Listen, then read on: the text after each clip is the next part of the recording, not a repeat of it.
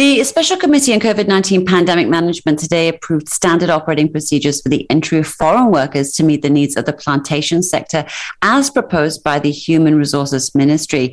So, what does this mean for those who hire domestic helpers? Well, as far as I know, domestic helpers, there's still a ban on domestic helpers or free. Mm. If you want to employ someone new, you probably won't be able to get a foreign domestic worker. But coming back to this plantation sector thing, it's really interesting because, well, the whole reason why we're bringing bringing in 32,000 migrant workers and why you know this plantation sector is exempted from this freeze is because there's been huge industry requests, uh, industry demand for this. Um, we know that plantations are a huge contributor to our GDP. Our government is heavily invested in the business.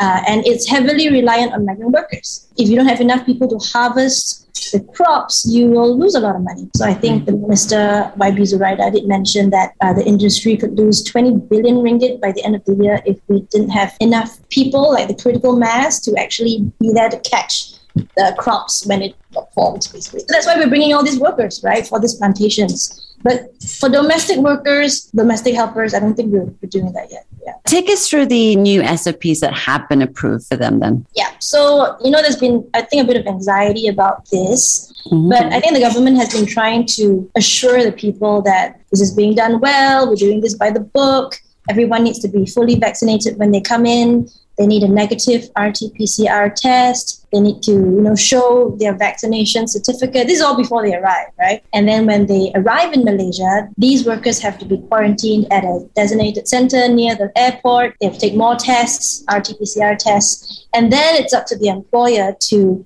kind of take them to their work site, where all these plantations are. Some of them are in Sabah and Sarawak as well. And then house them properly. But really, we should be learning from what happened earlier this year and last year, which mm. is saw that all these migrant workers, uh, love factories, plantation sectors, they we saw all these outbreaks not because you know the, the, the virus chooses to infect someone with a different nationality, but because a lot of the housing conditions for these workers were just really terrible. Yeah. You know, confined. There were some of them were in containers, really inhumane conditions, and you know these kind of like festered. and This where this where the virus kind of like went crazy because everyone was living in these really terrible conditions. Mm-hmm. So I mm-hmm. guess you know now that we're trying to bring them back again, we have to really ensure that this housing issue is solved or at least addressed. And the minister has, you know, agreed on this. This is important. We want to come up with a policy for this. So, you know, I really hope this can be done before we bring them in, which is soon, next week or something.